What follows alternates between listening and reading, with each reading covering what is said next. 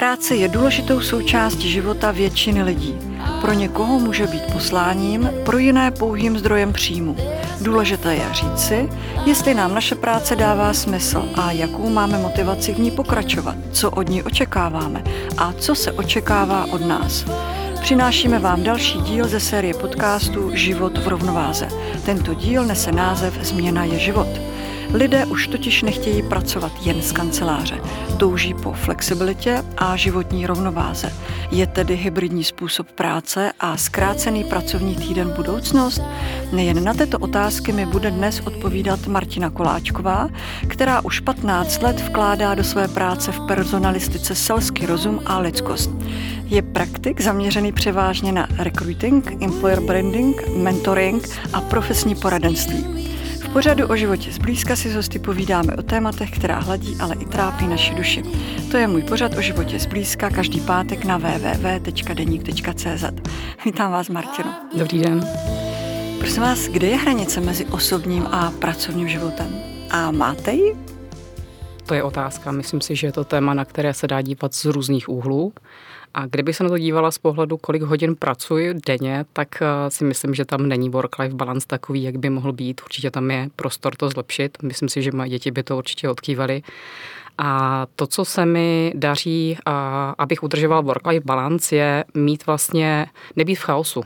A jsem systematik, to znamená, že si se píšu vlastně všechny úkoly, které mám a během toho dne mi to naskakuje. Mám úplně obyčejný papír, kde si píšu jednotlivé poznámky, abych věděla, co mám a nemám. A já vlastně vidím, kde v tom procesu jsem a to mě udržuje v klidu. Vidím, co je tam důležité, co musím stihnout a mám to jak na pracovní život, tak na soukromý život, kdy máme vlastně, já nevím, chceme koupit skříň, jo, nějaké dlouhodobější věci a vlastně, když mám večer čas, hodinu, dvě, tak si vlastně vyberu z těch témat něco, co můžu řešit. Takže takže takými postupnými krůčky vlastně neustále posouvám ty věci dál, abych neměla ten pocit zahlcení, že se vlastně nic jakoby neděje a, a stagnuju. A to, co mě používá a pomáhá vlastně v té práci, nebo vůbec jakoby nevyhořet, je, že moje práce je vlastně hodně používat hlavu a já to kompenzuju vlastně nějakou fyzickou prací. Takže potřebuji dělat něco, co je vizuální. Mám ráda, když eh, můžu restaurovat nábytek, samozřejmě úplně laicky, když můžu měnit design, a jak sobě, tak kamarádům, a vytvářet nějaké grafické věci, kdy vlastně já během chvilky vidím ten výsledek, dokonce i ten úklid si nechávám pro sebe, nenechám to nikoho delegovat, protože během hodinky dvou po dětech vidím ten výsledek okamžitě, kdežto při těch náborech je to někdy dlouhodobý proces. Takže tohle mi pomáhá vykompenzovat tu moji práci hlavou. Mám to velmi podobné. V této sérii Život v rovnováze jsem měla před vámi inspirativní hosty, kteří ve své profesi vyhořeli, udělali špatná rozhodnutí, trpěli depresí. Dokonce tam zazněla šikaná nebo i věta, to přece hodné holky nedělají. Někoho z nich to posílilo nebo přimělo v té kariéře se zastavit a něco změnit. Máte taky nějakou svoji třináctou komnatu, která měla vliv na výběr vaší profese? Mám třináctou komnatu, která neměla tolik výběr na moji profesi, ale jak tu profesi dělám. Šikanu jsem si zažila vlastně už jako dítě. Zažila jsem si to víceméně od rodiny, kdy pro mě bylo náročné vlastně pochopit, proč jsem nedostatečná. Nebylo nic dost dobře. A já jsem vlastně měla obrovskou silnou motivaci jim ukázat, že jsem dost dobrá, že to dokážu. A to je vlastně něco, co mě hnalo vlastně celý život a myslím si, že už jsem několikrát překonala ten svůj cíl, který jsem v těch 10-12 letech měla. A když občas mám pocit, že se mi ten život nedaří, tak se musím vrátit zpátky a podívat se, jaký kus cesty jsem ušla, co byla moje startovací čára. A to, co mě pozitivně ovlivnilo, moje moto, který držím dodnes, nedělej ostatním, co nechceš, aby oni dělali tobě. A tohle jsem si vzala do té personalistiky jako takové, kdy se snažím komunikovat, říkat lidem, a v jaké fázi výběrové řízení, proč neuspěli a aby si tam nevytvářeli to domněnky, že oni jsou špatně. A proč jsem se rozhodla a vlastně dělat HR? To vzniklo na vysoké škole, kdy jsme probírali na ekonomce výrobní faktory práce půda kapitál úplně easy a teď tam vlastně padlo, že práce půda kapitál, že dva výrobní faktory už jsou úplně vyčerpané a práce je tam, kde je potenciál. A my vlastně jako docvakla, říkala jsem si, to je super, tady je vlastně jako prostor něco tvořit, zlepšovat a posouvat ty věci dál v komunikaci a to byl takový ten začátek eh, toho mého HR působení. Řekla bych, že už eh, jako děti a neseme si to pak i následně samozřejmě celý život, eh, že se snažíme být užiteční, následně očekáváme chválení, ocenění nebo možná nějaké docenění, ale co když to nemáme, jaký dopad to má podle vás na náš život a později i na ten pracovní? Já jsem vypozorovala, že jako lidi, a jedno jestli děti nebo dospělí, máme potřebu být viděni. Máme potřebu něco znamenat, nebýt přehlíženi a tam pak můžou vznikat závislosti nebo vybíráme si různě způsoby, jak to dát najevo. Někdo negativně, a kluci dělají lumpárny, aby si jich někdo všiml, holky se snaží zavděčit rodičům, být ty hodné holky, aby dostali tu pochvalu. A tady vidím a tu, tu, to veliký riziko, protože chvála se bere, že je pozitivní, ale ona může mít i negativní dopad. Může tam být závislost na té chvále, kdy se dostanu do role oběti a dělám cokoliv, a co ta druhá strana chce, abych tu pochvalu získala. A pak můžou být lidi, kteří vlastně hledají to ocenění v hmotném majetku, v penězích, ve statusu. A, a můžou volit samozřejmě jiné formy toho chování než, než v role oběti. A tam už potom vznikají ty toxické vztahy, a kdy já si říkám, zmínila jsem šikanu, a trvalo mi, než jsem si uvědomila, že je to oboustranný vztah, že i ten šikanovaný má na tom svůj podíl, protože se háže do role oběti a ten, ta druhá strana toho prostě jakoby ne, zneužije, vidí to. A připodobním to, když půjdete ve skupince lidí a bude tam jeden člověk, který se bojí psa, na koho ten pes půjde. Většinou na toho člověka, co se bojí. Takže takhle já jsem pochopila, že i věci, které nevidíme, pravděpodobně existují a ty věci se nám dějí na to, proto možná, aby jsme si nastavili ty hranice a řekli dost. A to je za mě v uvozovkách oběti šikany, je to ta role, kterou on si musí vypracovat za ty roky. Pracovat na tom, aby si nastavil ty hranice a naučil se říkat ne. Znamená to, že člověk, který si tímhle prošel, se může stát, že vlastně uh, potom na té pracovní půdě zažije to samé, co v dětství, pokud se toho vlastně nějakým způsobem nezbaví, ať už v rodině nebo pomocí nějaký terapie? Ano, může se to stát a může tam nastat ta situace, kdy vlastně se snažíme zavděčit, ukázat, že jsme dostatečně dobrý, že ten zaměstnavatel vlastně je super, že si nás vybral. A tím se na nás navalují, navalují ty úkoly. A, a ta druhá strana nevidí, že jsme přetížení, protože my to uděláme vlastně jako rádi svým způsobem. A v okamžiku, kdy už jsme přehlcení a cítíme, že nás ta druhá strana zneužívá, tak řekneme dost. A teď ta druhá strana je neskutečně jako překvapená. Ona to nečekala protože vlastně my jsme s tím byli pořád v pohodě. A to je zase úkol toho člověka, aby se naučil říct, hele, tohle už je moc, tohle už já prostě není pro mě dlouhodobě udržitelný, pojďme se o tom bavit. Takže ta sebehodnota hodně ovlivňuje vlastně náš profesní život, když ji nemáme, stanou se nás jakýsi zapškli lidé. Někdy mám totiž pocit, že lidé své nízké sebevědomí přebíjejí právě jakousi arogancí nebo nějakou manipulací, povýšeností a nedej bože, když se, nebo když je v tomto postavení právě náš šéf, to jsou možná právě ti mocnáři, to jsou lidi, kteří dostali nějaké zranění a místo toho, aby na něm pracovali a otevřeli se, tak se uzavřeli a čím dál víc to srdce uzavírají a, a často se šplhají nahoru, protože se uzavřeli před emocema. Pak jsou ještě psychopati, ty to mají úplně přerušený, to je zase, jako, to už je daný jakoby fyziologicky, ale ti mocnáři a v podstatě vás k sobě nepustí. A, a bývá to i ve vztazích, myslím si, rodinných, kdy ať je to žena nebo muž, tak vždycky té druhé straně, a on to tak nemyslel, on je vlastně jako ve skutečnosti hodnej, protože oni mají ty svoje chvilky, kde utkážou to své srdce a teď tam jsou ti dobrodinci, kteří si říkají, já tomu žabákovi dám ten polibek a z něho se stane ten princ a zkouší to rok, dva, tři, čtyři ale ono to tak málo kdy funguje. A to je možná i ten důvod, proč ti tahouni třeba neodchází, proč tam zůstávají mnohem díl.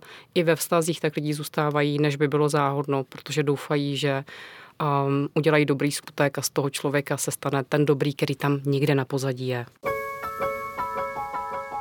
Zmiňujete tady tahouny, eh, což mi připomíná v podcastu Les Equilibricist zaznělo od mnoha vzdělaných a zajímavých lidí, takzvaných tahounů a dříčů, že dali právě výpověď a odešli z práce navzdory tomu, kolik té práce obětovali, právě proto, že se jim nedostávalo uznání, možnosti rozvoje, nepochopení nebo volnosti k realizování projektu, nebo měli toho špatného šéfa, kterého jsme tady zmiňovali, jejich rozhodnutí odejít, ale nezměnili ani peníze, ani povýšení. Poraďte těm zaměstnavatelům, šéfům, co udělat pro udržení takto výkonných a věřím, že i velmi lojálních zaměstnanců bych řekla dobrá rada drahá, protože si myslím, že na tohle neexistuje univerzální rada. To, co já vnímám od svých klientů, ať jsou to z řad biznismenů, tak i vlastně zaměstnanců, protože pořád je to o lidech, jenom stojíme na jiné straně té barikády. A tak to, co lidi oceňují, je, když ten manažer je mezi nimi, vidí, co se tam regulárně děje a zeptá se jich, nemá strach, když mu lidi budou oponovat a vidí i reálně, co ta práce obnáší. Protože i když budu šéf obchodu a dělal jsem ten obchod před deseti lety, výrazně se to změnilo. Je to jako když mám pocit, že jsem něco před deseti lety dělala a měla jsem pocit, že mi to trvalo hodinku a teď si k tomu sednu a zjistím, že mi to vůbec hodinku netrvá a že už se to naprosto změnilo. A to, co se mění kolem nás, je tak turbulentní, že my nemáme šéf, který neví, co jeho lidi dělají, tak vlastně nemá vůbec představu o jak moc je to jakoby náročné. A to, co jsem ještě chtěla říct, že tahoun většinou dělá v práci tak, jak kdyby to bylo jeho, jak kdyby to byla jeho firma. A má potřebu fungovat jako řádný hospodář a předcházet těm problémům. Bohužel, když řeknete někde, kde je něco špatně, tak oni mají pocit, že brbláte, ale to nemusí být vůbec brblání. To může být jenom snaha předcházet těm problémům, protože obvykle ten tahoun který to potom bude řešit a on tomu chce předcházet. A ještě funguje, že my do toho vkládáme energii, ten, kdo má empatii a, a je hypersenzitivní třeba jako já, tak do toho vkládáme, myslím si, že všichni do toho vkládáme energii, někdo si to uvědomuje víc a někdo míň. A když vkládáme energii do práce, která nás baví, tak my zpátky tu energii částečně dostáváme. Když to pokud děláme práci, která nás nebaví, tak my dostáváme peníze, ale ty peníze jsou nějaký ekvivalent a není to nositel hodnoty. Já si za ty peníze tu energii koupím někde jinde.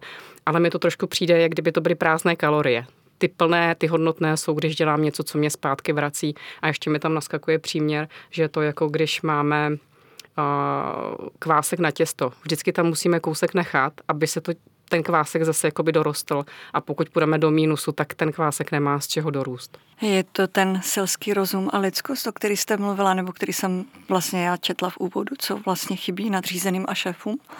Já si myslím, že to nestačí, že lidskost a selský rozum je důležitý, ale zažila jsem i šéfa, který byl velmi hodný a snažil se zavděčit svému šéfovi, protože mu neuměl říct ne a svý podřízený vlastně, um, zažila jsem si to u jednoho svého šéfa, kdy my jsme pro něho dělali první, poslední, protože jsme chtěli, aby on to v pořádku odevzdal.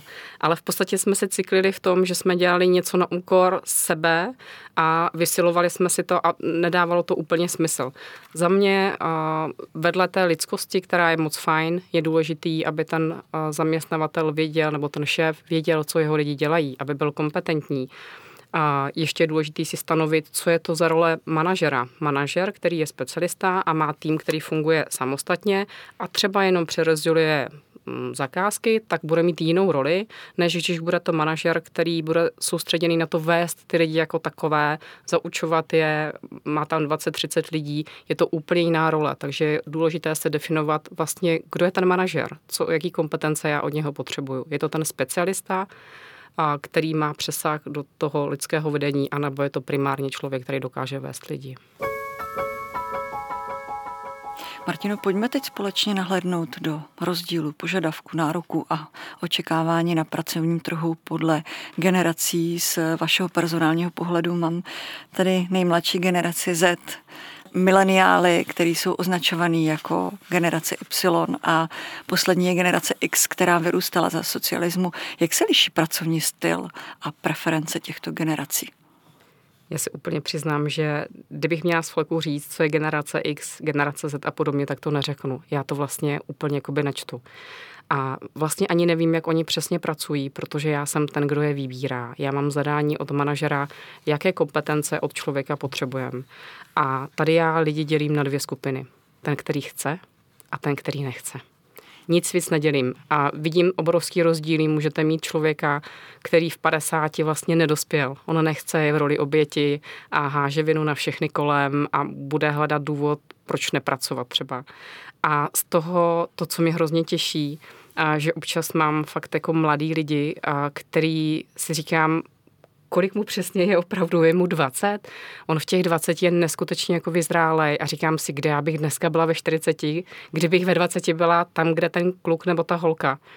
A vlastně jako podvědomě jakoby sleduju, čím to je, že ty lidi jsou takhle vyzrálí, že to jsou možná starší duše. A čím to teda je? Já jsem vysledovala, že to buď tím, že ten člověk měl třeba náročnější dětství, Teď jsem měla třeba případ, že se rodičům narodila mladší dcera a nebo syn a, a slečně bylo 20 nebo 15 a vlastně začala pracovat, protože jim chtěla ulevit v podstatě, jo? vzala tu zodpovědnost za sebe. Nebo jsou to lidé, kteří vycestovali do zahraničí a museli si vlastně okusit tuhle. Takže většinou jsou to lidi, kteří od střední školy pracovali, proto já si toho všímám v těch životopisech a spíše to o tom, že si to ověřuju, jestli doopravdy i tenhle člověk, který má ty zkušenosti a je jedno, jestli prodával zmrzlinu, protože už jenom to, že osloví někoho dalšího, je nějaký um nebát se oslovit lidi, nebát se komunikovat.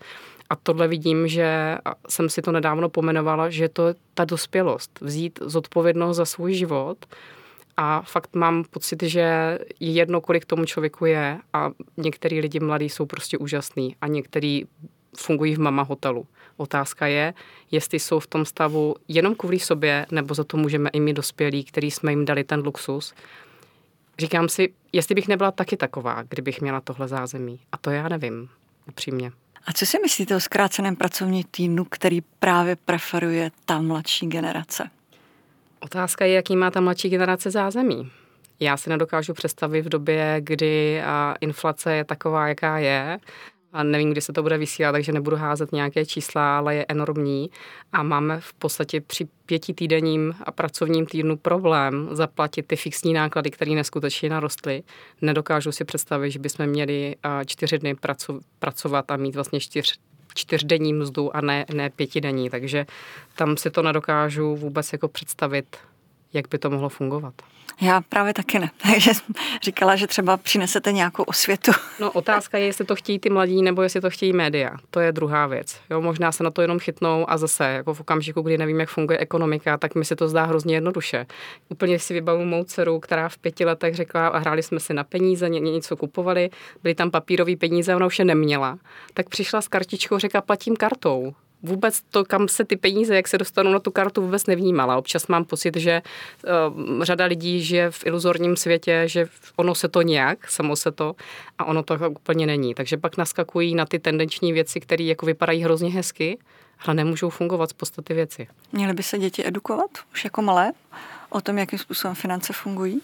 Maminka, tatínek v práci, že nenosí tu kartu v kapsi jen tak a je na ní bezedno.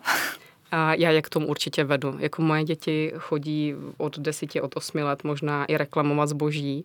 A já jsem žila v takovém úzkém kruhu a pro mě jako introverta někam vít bylo jako hrozně stresující a tohle jsem chtěla k tomu předejít, takže já je vlastně vedu k tomu, aby překonávali ty překážky a vidím, jak jsou nadšení, když jdou vyreklamovat to zboží a dokonce se jim stávají takové situace, že jim paní prodavačka dá sešítek nějaký a oni vlastně i z většího okolí mají jakoby ten pocit, že to dělají dobře, že to neslyší jenom od nás a vidím, jak jsou jako nadšení. Teď jeli poprvé autobusem, hrozně se dcera včera bála a jenom dojela autobusem a říká, a nemohla bych jít ještě za tačkem, ještě jednou. A, a to je to, co jako vidím, že když se jim dá ta důvěra, tak uh, oni rostou a jsou schopní a, a funguje to. Takže myslím si, že určitě je to hodně důležitý. Hodně změn se svádí na covid, ale řekněme si tady, Martino, zcela otevřeně, že k práci z domova nebo hybridní práci, tedy práci vykonávané částečně na pracovišti a částečně z domova nebo odinut jsme směřovali dávno před pandemí a to vlivem právě rychlého rozvoje technologií, robotiky a umělé inteligence. Proč se z toho neustále dělá věda? Strhávají se kolem toho tématu vášnivé diskuze. Nebylo by lepší, než neustále řešit, proč to nedělat? Zaměřit se, jak to vyřešit řešit nebo jak to dělat? Já mám pocit, že nevím, jestli je to jako česká specialita, ale vidím to i v náborech. Tam občas u některých manažerů vlastně hnidopišsky jenom hledáme, proč to nejde. Žádný člověk není dokonalý, vždycky tam bude nějaký kompromis. Když chceme psat být hůl, si vždycky najdem. A tady mám pocit to stejné. A jednak to může být tím, že je to manažer, který je nevyzrálý, potřebuje tam mít tu, ten pocit dohledu, protože třeba ani neví, co ty lidi jeho dělají a je to pro něj pocit bezpečí. A pak to může být i špatná zkušenost. V okamžiku, kdy mám hiring manažera, který někoho hledá a řekne, já nechci tohohle člověka, protože jsem měl takovou a takovou zkušenost, tak je pro mě hrozně těžký mu tvrdit, že to tak být nemusí, protože už tu špatnou zkušenost má. A to je na tom vlastně to smutný, že občas vám stačí, já nevím, 10% lidí, kteří v uvozovkách nedodržují to, na čem se domluvíme a ten trest postihne všechny. Hmm. Víte, když to vezmu vlastně ze svého úhlu pohledu, co pro mě vždy bylo zásadní a toho se držím i dnes, aby byla práce hotová v termínu a dobře otázky odkud, jestli z kavárny, z dětského hřiště, ze zahraničí nebo z domova, vlastně pro mě nikdy nebyly důležité.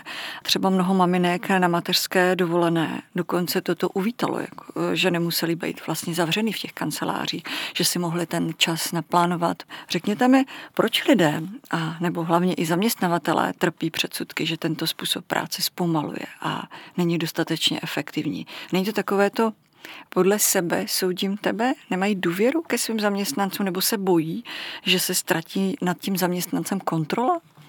Myslím si, že u některých určitě tohle je jeden z těch důvodů, proč to tak je. Ta mm, potřeba té kontroly, mít poslední slovo. A já jsem se s tím setkávala hlavně třeba u manažerů z 90. který založili firmu. Pro ně je vůbec nepředstavitelné, že někdo jako pracuje z domu a že tam nesedí. Prostě sedím 8 hodin a vůbec nevnímají a jestli ten člověk za těch 8 hodin tam doopravdy je, nebo prostě fakt čeká, až bude padla. Myslím si, že už je na čase, jsme se posunuli k tomu měřit tu přidanou hodnotu toho člověka a nikoliv jenom vlastně to, že si ten člověk jako odsedí a udělá si jako čárku. To si myslím, že to taky může být jeden z důvodů, že to takhle nemají vlastně manažeři zmapované, co vlastně ty jejich lidi konkrétně dělají, kolik jim to zabere času, aby dokázali jako říct tu přidanou hodnotu. Víte, já si občas představuji, jak zaměstnavatel nebo nadřízený měří efektivitu práce v kanceláři, protože sama samozřejmě kolikrát, když v ní trávím, nebo teď už ne tolik, ale trávila jsem čas, tak eh, vím, kolik času ty lidi strávili v kuchyňce, na toaletách, při telefonování. Nemluví o tom, že se zakázalo kouření na pracovišti, takže ty lidi chodí kouřit ven. Takže mi to tak jako přijde mi to úsměvné. A dokonce vy jste mi vlastně teďka před chvilkou z vlaku poslala i takovou větu, když se chce, je to horší, než když se nemůže. se nechce, tak ta příměra mi k tomu docela seděla. Přesně tak, přesně tak. Ne, a to, je, to je přesně o tom. A zase se musíme na to dívat, že jsou lidi, záleží jedna na profesi, která to umožní, a jsou lidi, kteří a, jsou výkonnější, když jsou sami. Já jsem třeba člověk, který fakt jako v 8 zasedne a jsem schopná tam do těch 6 sedět. Jo? Dobře, mezi tím pověsím prádlo, ale trvá mi většinou to s kolegyní, zase vím, s kým si to můžu dovolit, a, ale, ale takhle vlastně uděláme průběžně, nejsem stresovaná, že musím ve čtyři, protože pak už nezapnu pračku a další věci a strávím tím mnohem méně času, než když jedu do kanceláře přesně jako vy jednou za čas a potkám se s kolegy, tak já už si tam vlastně ani jako nedávám program, co potřebuju stihnout, protože já vím, že nestihnu vůbec nic.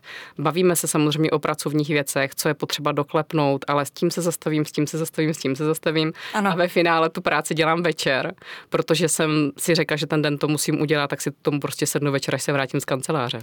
Já si dokonce myslím, že je v tom ohledu zainteresovaný hodně i možná strach, pokud zaměstnavatelé dají svým zaměstnancům možnost volby. Mozek to vnímá tak, že vlastně ztrácí část té své volby a automaticky pak situaci vyhodnocuje jako hrozbu a spouští reakce, které změně vlastně brání. Strašně mi tam chybí taková ta autonomie.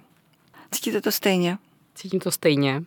A ještě to, co bych eh, dodala, co mě k tomu napadlo, a, a v oblasti benefitů. Tohle dřív byl benefit, dneska už je to částečně standard, nebo to lidi vlastně očekávají, protože oni ukázali v době covidu, že to funguje. Tak proč je najednou teď zaměstnavatelé stahují?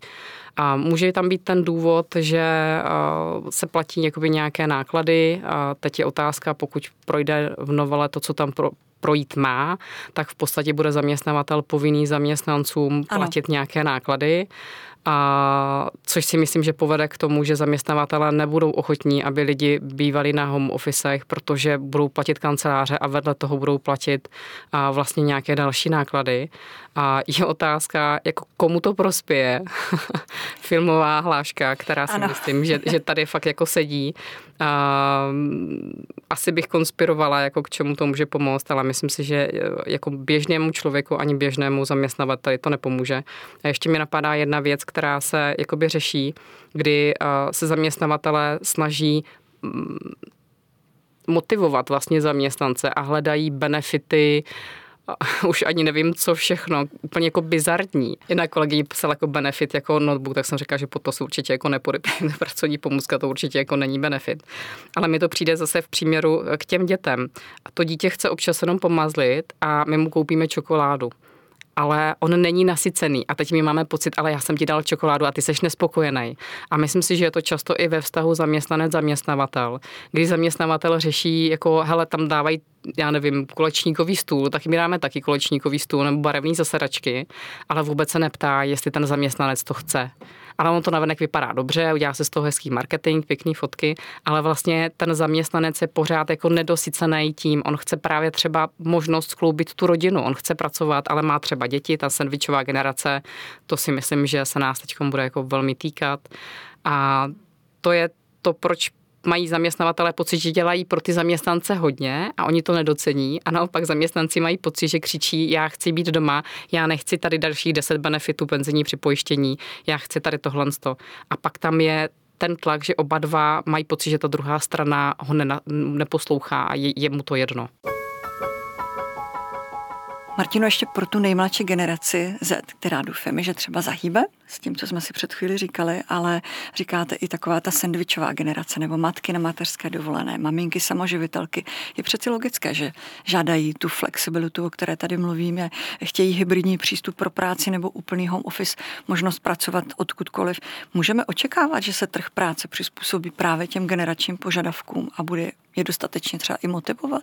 Nebo zůstanou u těch kulečníků a her a já bych si to moc přála. Já nad tímhle přemýšlím fakt těch 15 let, co dělám v HR, ale je mi líto, že vlastně za těch 15 let jsem nevěděla žádný jako výrazný progres. Občas jsou tady kampaně pro, pro maminky, různé portály, ale pak to zase jakoby utichne a nevnímám tam tu vůli jako v jiných zemích. Otázka je, pokud budeme sladěvat nějaké podmínky s Evropskou uní, třeba tohle bude cesta, která nás donutí mít to nějak jinak, ale tu vůli tady nevidím.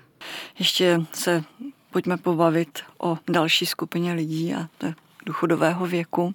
Aktuálně totiž velmi rezonuje téma důchodové reformy. Eh, nechci se tady samozřejmě pouštět do detailu, ale z vašeho pohledu je trh práce připravený nabídnout adekvátní práci a kvalitní podmínky lidem v tomto věku? Já se obávám, že ne. To, že v úvozovkách bude problém, že nám stárne generace, to já vím od vysoké školy nějakých 10-15 let. A Ervin Dombrovský ukazuje statistiku, už před pěti lety říkal, že dva lidi, které nám odejdou do důchodu, nahradí jeden člověk, juniorní. A já vlastně vidím ze strany zaměstnavatelů, jak tlačí mít tam ty mladý lidi. A já říkám, a kde je vezmete? A na druhou stranu je tady spousta padesátníků. Dneska padesátník je úplně v jiné kondici, než byl před 20, před 30 lety. A, a, a někteří je vlastně jako nechtějí. Myslím si, že je to možná i tím, že se vytvořily firmy, kde jsou lidi třeba do 30 let a tam se dokážu představit, že ani ten padesátník by tam nebyl šťastný, že vlastně to prostředí se pokřivilo a je potřeba to zase trošku jako vrátit zpátky. Aspoň já to tak vnímám, že přirozenost je učit se navzájem. Já už se dneska od svých dětí učím nějaké IT věci, už jim dám ten mobil na té pokladně, abych to nemusela lovit. A, a zase ráda naučím něco jiného obráceně. Takže byla bych moc ráda, kdyby se to posunulo tímhle směrem, ale nevidím v tom logiku. Mám z toho upřímně trošku jakoby strach protože když to vezmu fakt selským rozumem a matematicky, tak mi to prostě nevychází, jako kterým směrem jako jdeme a sama, sama budu zvědavá, kam se to pohne. A to, co říkáte, ještě možná naši rodičové v podstatě vyrůstali ve velkých rodinách, že jo, hlídali se navzájem děti, byli nuceni spolu komunikovat. Dneska se uzavřeme do svých sociálních světů, i ty sociální sítě nám tam dávají příspěvky, které s námi jako rezonují, aby nás utvrzovaly v těch našich jako názorech. A tak Takže vůbec jako najít společnou cestu těch starších a těch mladších bude s nárůstem tady těchto technologií a mnohem větší. Kolikrát si ani nerozumíme vůbec těma slovama. Stejný, stejné slovo a ta generace to vnímá úplně jinak, takže opravdu tady sama, sama budu zvědavá, kam se to vyvine. Mě tady ještě vrací myšlenky k tomu, že právě ta starší generace byla zvyklá pracovat od nevidím do nevidím, já už se do ní trochu i počítám. Nebránili se ani neplaceným přes časům nebo práci navíc a zaměstnavatele k tomu přistupovali jako k něčemu samozřejmému. To si myslím, že je taky věc, která pravděpodobně bude hrát velkou roli, že ta mladší generace už na tohle nebude ochotná přistoupit. Vnímám to tak taky. Je otázka, jestli je ty okolnosti přinutí. Je to možná nějaká jako sinusoida, že my jsme věděli, že když nechceme žít jako naši rodiče a chceme se mít líp, tak k tomu musíme něco obětovat. Ano. Oni jsou možná teď v té fázi, kdy vlastně to jde jakoby samo a teprve až padnou třeba na to dno, tak je to donutí zase jít jakoby nahoru. Nevím, je, je, to, je to moje domněnka. To, co, to, co jako vnímám ve společnostech, je nějaká jakoby toxická pozitivní kultura, že my si vlastně jako neříkáme, co co se jako reálně děje. A v okamžiku, kdy budeme říkat, jako teď potřebujeme transformovat všechno jako růžový a vy víte, že to není růžový, že to nefunguje. A není to jenom o tom, že nechcete přijímat změny, ale že ty nové změny jako nefungují. To, že je něco novější, neznamená, že je to funkčnější než to, co bylo předtím a spát něco za každou cenu a bořit vlastně to fungující za to nefungující, jako nefunguje. A teď vy slyšíte třeba z role tahouna, že jste jako negativní, ale vy potřebujete přece pojmenovat, kde je ten core problém problém, kde je ten základ a pozitivně se můžete potom dívat na to řešení. Hmm. Ano, je tady nějaký problém, je to nějaká výzva, pojďme to změnit, ale pokud se na problém budeme dívat, že se vlastně nic neděje, tak ho nemůžeme potom ani vyřešit, když si ho nepojmenujeme. No ono si tu půdu připravuje už na sociálních sítích, totiž ta mladší generace propaguje pojem quiet quitting, což v podstatě znamená udělat svou práci a nic víc, ale taky nic míň. V podstatě udělat to, za co nás zaměstnavatel platí, nedělat práci za dva, když zaměstnavatel, eh, když zaměstnavateli třeba trvá najít nějakého náhradního kolegu, který odešel, nebo nechat si prací ovládat život jako takový. Je to podle vás spíše jen výkřik lenosti, nebo je to důležitý odkaz či reakce na tu toxickou pozitivní kulturu? Já si myslím, že tam může být obojí. Mě vždycky u těchto věcí napadá, když nemůžeš, přidej víc. Ten, kdo je zvyklý dávat hodně, tak pro něho to ještě zvýší. A ten, který nedává vůbec, on to vůbec ani nezaznamená, že tam je nějaký jako message, že by měl přidat. Takže si dokážu představit, že tam jsou lidi, kteří třeba vyhořeli a řeknou už dost, už mám nastavené hranice, tohle už je jako pro mě příliš, což si myslím, že je potřeba to takhle mít. No samozřejmě se na tom svezou i ti, kteří vlastně se toho jenom chytí a řeknou, jak je to vlastně super a zase nebudou dělat nic. Takže všechno je podle mě jakoby zneužitelné, každý ten nástroj má svoje a pak je otázka, jak to jakoby ohlídáme, kdo je ten který, jestli ten, který si nastavil hranice, anebo ten, který se veze. Martinovi jste pro mě taková studnice příběhu, které každodenně od svých klientů posloucháte, zpracováváte jim doslova jejich životy. Co je pro vás nejtěžší, když hledáte vhodného kandidáta? Za těch 15 let se ten trh proměňuje neustále. A já vždycky říkám, že je tak v marketingu, že jako tancování na tenkém ledě, že to, co mi fungovalo před měsícem, tak už mi teď nemusí fungovat jenom proto, že jsou prázdniny nebo protože se udělala nějaká restrikce a ty lidi jsou zase jakoby konsternovaní a, a zaražení a vlastně nereagují. A to, co je, eh, s čím já musím jako rekruter eh, zápasit, je, že nabídka a poptávka se nepotkávají. A ty lidi, který já hledám, tak na trhu moc nejsou nebo jsou zaměstnaní a nemají důvod hledat. Pokud budou hledat, tak chtějí jako výrazně přidat. A to už často ta společnost nemá, aby přidala o 20, o 30% Takže v podstatě musíte najít člověka, který je ochotný tu změnu a najít, nebo hledat a, a vlastně otevřeně komunikovat. Za mě je to o té otevřenosti a snažím se ty věci nehodnotit ve smyslu, a má to tyhle plusy, tyhle mínusy a to, co je pro mě plus, může být pro tebe mínus a obráceně. Takže já to dám a la carte těm lidem. Nikdy to vypadá, že je zastrašuju, že třeba procházíme transformací, ale myslím si, že je důležité, aby ten člověk to věděl. A za mě lidi, kteří jsou ti tahouni, tak většinou jdou do těch výzev. Oni málo kdy chtějí jako práci, kdy dostanou 100 tisíc za to, že tam přijdou, od, odkliknou si a zase jako se vrátí domů. Takže oni to berou jako, jako výzvu, že to je super, vlastně já můžu něco změnit a posunout to z bodu A do bodu B. Takže tohle mě takhle funguje dneska, abych mohla tu práci dělat a to, co mám feedback jakoby od lidí nebo zpětnou vazbu od lidí a od manažerů, a je právě to, že jim nedělám to, co nechci, aby oni dělali mě. Takže komunikuju, snažím se dávat uh, zpětnou vazbu co nejvíc, konkrétní, volat těm lidem, je to hrozně náročný, je to časově náročný a při tom množství pozic, který musím vykonávat, už je to téměř jakoby nereálný, ale je to nějaký standard, který já si chci udržet, abych tu práci mohla dělat. V okamžiku, kdy nebudu dělat dobře, tak já už ní nebudu mít tu energii a můžu to zabalit. Ještě mi řekněte, využíváte třeba nějaké záludné otázky, aby se později předešlo tomu, že ten člověk je manipulátor, kalkulátor a později se třeba z něj ve firmě vyklube trošku blbec? Mě napadla otázka, kde se vidíte za pět let. A, ne, a já si myslím, a to, co mi kandidáti říkají, že ty moje pohovory jsou jiné, protože my si povídáme, tak jak si povídáme spolu. A oni mi často řeknou, kde se vidí za pět let, oni to ani neví, že mi to řekli. A já vnímám, jak přemýšlí, jak o těch věcech mluví, jak s jakým tónem. A když vidíte technika, kterou tu, tady, tady tu práci má rád, tak vidíte, jak i přes ten telefon to vlastně jako vnímá, tak je tam ta energie, jak ten člověk zapomene, kde je. Občas mi kandidátka řekne, pardon, já jsem zapomněla, že se nebavím s kamarádkou. A, ale o tom to je, kdy oni mi otevřeně řeknou vlastně, co je pro ně důležité a to, co já ještě od nich potřebuju vlastně vědět, je očekávání, protože já, když napíšu ten inzerát jakkoliv, každý z vás ho bude číst na základě svých zkušeností. A teď já kolikrát vidím, že mi někdo reaguje na inzerát, který ale já jsem takhle nemyslela, protože ho čte svýma očima a já potřebuji slyšet jeho očekávání a řeknu, aha, tak tady jsme se potkali, tady se omlouvám, tady jsem to myslela trošičku jinak a vlastně si to už u toho telefonického prescreeningu ověříme, že měli jiné očekávání od té práce, než já jsem myslela a takhle, takhle spolu komunikujeme. A co jsou největší chyby nebo úskalí právě těch uchazečů? Já si myslím, že oboustranná komunikace.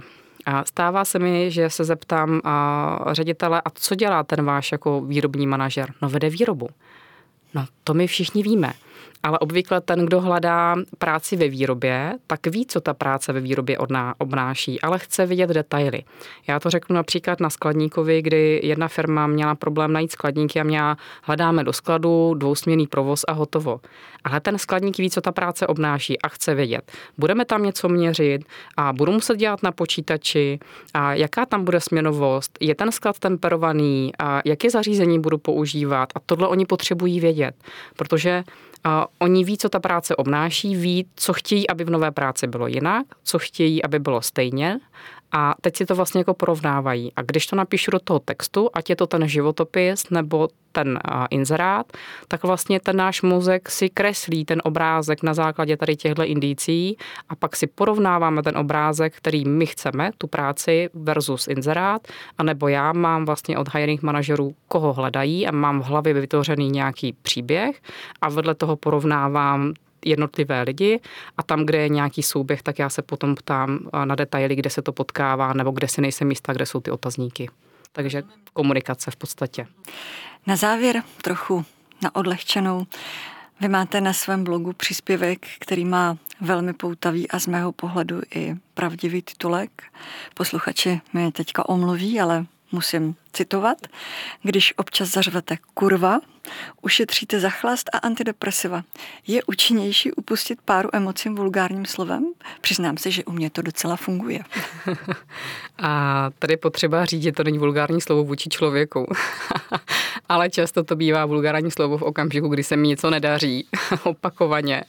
A nebo kdy mě neposlouchá ta technika nějaká, kdy se vstekám, proč mi to zrovna jakoby nejde a tam to jakoby odpouštím. A vidím, že to není a ta emoce, která je jenom spojená s tím okamžikem, ale že odpouštím tu emoci, která je nahromaděná za ten celý den. A můj muž, který to určitě bude poslouchat, mi občas řekne, že bych mohla jakoby zmírnit a já jsem nad tím jako dlouho přemýšlela, proč to tak mám. A říkám, nikoho nebiju, nikomu neubližuju a pokud je tohle jediný způsob, jak tu emoci dostat z těla, protože my odpouštíme fyzicky, tam to nikdo se pod tím nezastavuje, ale mentálně je tam taky potřeba. A když do toho slova, to slovo má tu energii a neříkám to samozřejmě na veřejnosti, řeknu to doma nějaké situaci, tak si myslím, že pokud tohle pomáhá, tak je to pro mě, pro mě je to třeba cesta.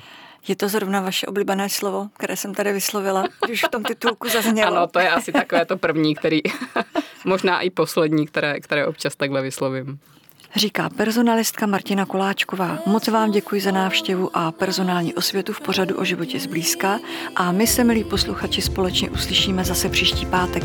U mikrofonu přivítám neurologa Karla Šonku, se kterým se budu povídat o zabijacích spánků, jako jsou apnoe, náměsíčnost či spánková paralýza. Mějte se hezky a pokud máte tip na zajímavé téma nebo příběh, můžete mi napsat na e-mail bohumila.ciháková Od mikrofonu vás zdraví a příjemný Příjemný poslech přeje Bohumila Čiháková a můj dnešní host Martina Koláčková. Děkuji moc. Naschledanou. Děkuji a srdečně zdravím. Naschledanou.